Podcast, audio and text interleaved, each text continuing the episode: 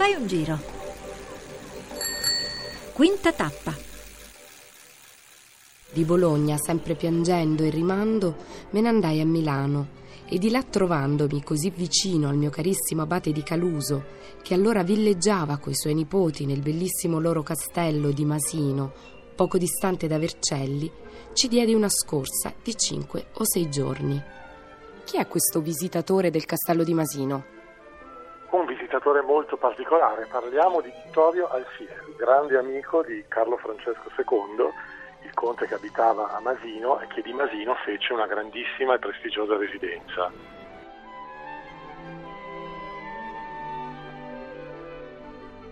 Buon pomeriggio, ben trovati e buon pomeriggio a Francesco Reale, responsabile FAI del Castello e Parco di Masino. Dove ci troviamo? Che luogo è il castello? Allora, siamo in Canavese, quindi nel verde canavese, affacciati sull'anfiteatro morenico di Ivrea. Masino è proprio tra Milano e Torino, a poco più di un'ora da Milano e 40 minuti da Torino. Su una posizione meravigliosa con davanti, come dicevo, l'anfiteatro morenico e l'imbocco della Val d'Aosta e tutta questa pianura meravigliosa e verdeggiante che si ammira dalle terrazze e dalle finestre del castello. Un luogo simbolico del castello di Masino è il labirinto, il parco. Com'è perdersi in questo parco? Beh, il parco intanto è un parco immenso di 40 ettari che è stato completamente recuperato e restaurato dal Fondo per l'Ambiente sulla base degli archivi e dei disegni che c'erano negli archivi di questo parco. E proprio in queste piante, in questi disegni è stato trovato questo labirinto, un labirinto eh, voluto proprio per le mode dell'epoca che è anche il labirinto secondo più grande d'Italia. Parliamo di 1200 metri di siepi di Carpini, quindi perdersi, ritrovarsi, eh, il grande fascino del labirinto, ma soprattutto la bellezza di questo labirinto, quel labirinto molto molto eh, ben tenuto, prestigioso, affascinante, non saprei veramente come definirlo perché rispetto a altri labirinti che sono so, con piante in vaso piuttosto che piccoli, qui siamo davanti a una vera opera d'arte. E un altro luogo particolare sono le soffitte, cosa c'è da scoprire nelle soffitte del castello? Ma il castello, intanto parliamo di un castello che ha tantissimi anni, perché i primi documenti eh, risalgono intorno all'anno 1000, quindi parliamo di una storia lunghissima ed era un castello abitato fino a fine degli anni 80.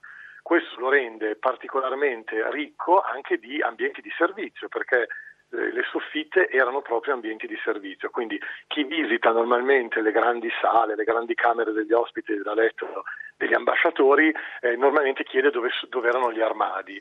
Non c'erano mai armadi in queste sale perché tutta la parte del vestiario, diciamo tutta la, la parte di servizio era nelle soffitte, dove abbiamo una parte appunto di guardaroba, perché i vestiti venivano poi portati ogni giorno nelle camere da letto, e una parte invece di alloggi del personale di servizio che eh, lavorava in tanti, lavoravano quasi eh, nel, nel, nel, dietro le quinte, perché molti sono i passaggi che dalle soffitte portano i saloni alle camere senza passare insomma, davanti agli ospiti, davanti ai, ai, ai conti o agli abitanti della casa. Come è cambiata la vita del castello nel, in questi secoli? Ma ha avuto moltissime trasformazioni. Il bello del castello di Masino è forse la parte che più lo, caratterizza è che è stato sempre della stessa famiglia, i Valperga di Masino.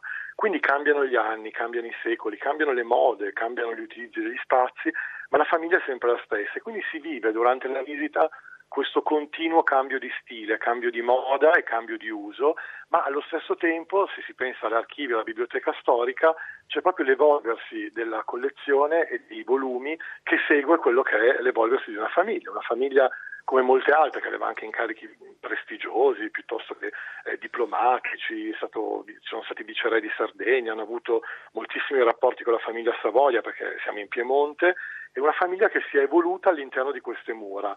Eh, ci sono trasformazioni nel 600, nel 700, nell'Ottocento, quindi continua e come ho già detto si arriva negli anni 80, quindi diciamo fino all'altro ieri, una, una, vita quasi recente del castello. Mi fa pensare a una serie televisiva eh, molto famosa, molto apprezzata, Downton Abbey, che racconta un pezzo di storia inglese attraverso le vicende di una grande famiglia e di un grande palazzo nobiliare, come nel caso del castello di Masino, quindi. Sì, assolutamente sì, peraltro è stata girata anche una serie televisiva molti anni fa a Masino e più volte viene scelto come set anche fotografico perché in questo devo dire chi ha la fortuna di visitare questo castello e di visitare un bene del FAI c'è questa ricerca quasi maniacale verso il particolare, verso il rendere la casa ancora abitata. È come se da un momento all'altro durante la visita uscisse il proprietario e chiedesse cosa ci fate a casa mia, perché mancano transenne, cartelli, eh, mancano totem informativi, c'è proprio una visita guidata all'interno di un mondo, il mondo di una famiglia piemontese. Quindi diciamo che un pezzo di storia di dinastie e grandi famiglie piemontesi è custodito per mille anni in questa, in questa residenza. Il luogo ideale per una caccia al tesoro?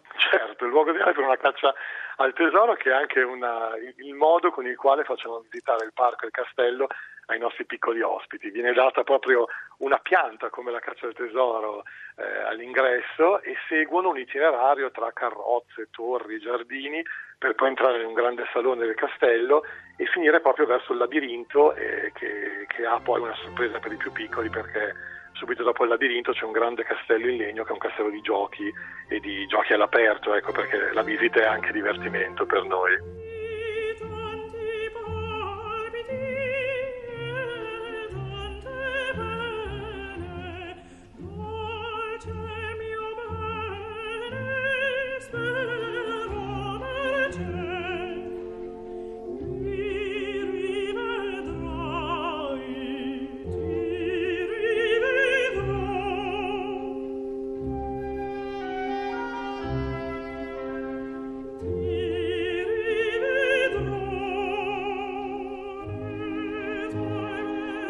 Leggo dalla guida.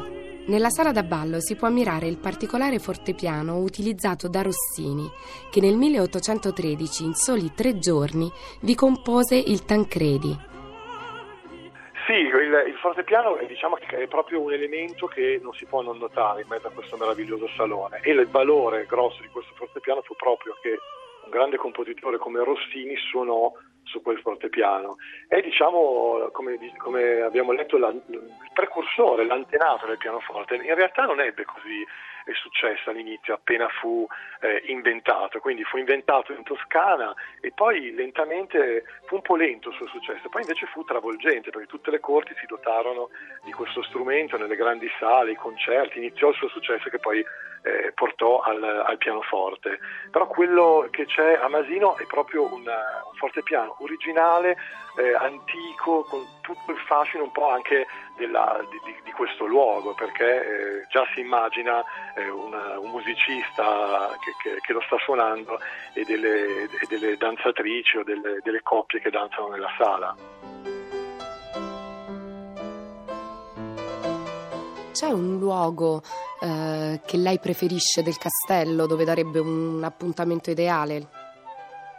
Ma intanto eh, ci sono queste, queste, sale con questi affreschi senza dubbio che, che, colpiscono anche chi non è appassionato d'arte o chi non ha eh, grandi conoscenze, però la, ci sono luoghi come la Galleria dei Poeti con questa, grande, questa lunghissima galleria affrescata e, e ricchissima di, di, oggetti che colpisce anche fosse solo per la grande profondità di questo luogo. E poi luoghi che evocano grandi balli, grandi, grandi serate al castello, come il salone proprio da ballo, questo salone rotondo immenso che è dentro una torre, quindi questo lo rende ancora più affascinante eh, ci sono appuntamenti sia di visite animate, quindi molto più, se vogliamo, leggere, più coinvolgenti per i più piccoli, con un conte, una contessa che accompagnano a corte insomma, del castello eh, il visitatore e raccontano un po' gli aneddoti, la, la, vita, la vita nel castello. E poi ci sono appuntamenti, come dicevo, serali di aperture, visite anche alla biblioteca, perché il castello,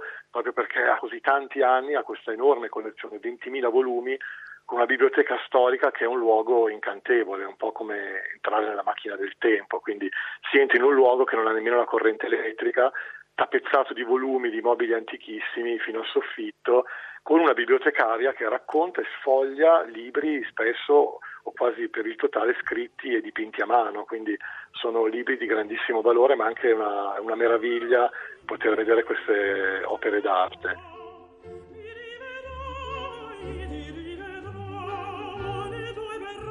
Grazie Francesco Reale. Grazie a voi, grazie agli ascoltatori. Fai un giro con Florinda Fiamma, regia di Elisabetta Parisi. Tutte le puntate in podcast su faiungiro.rai.it.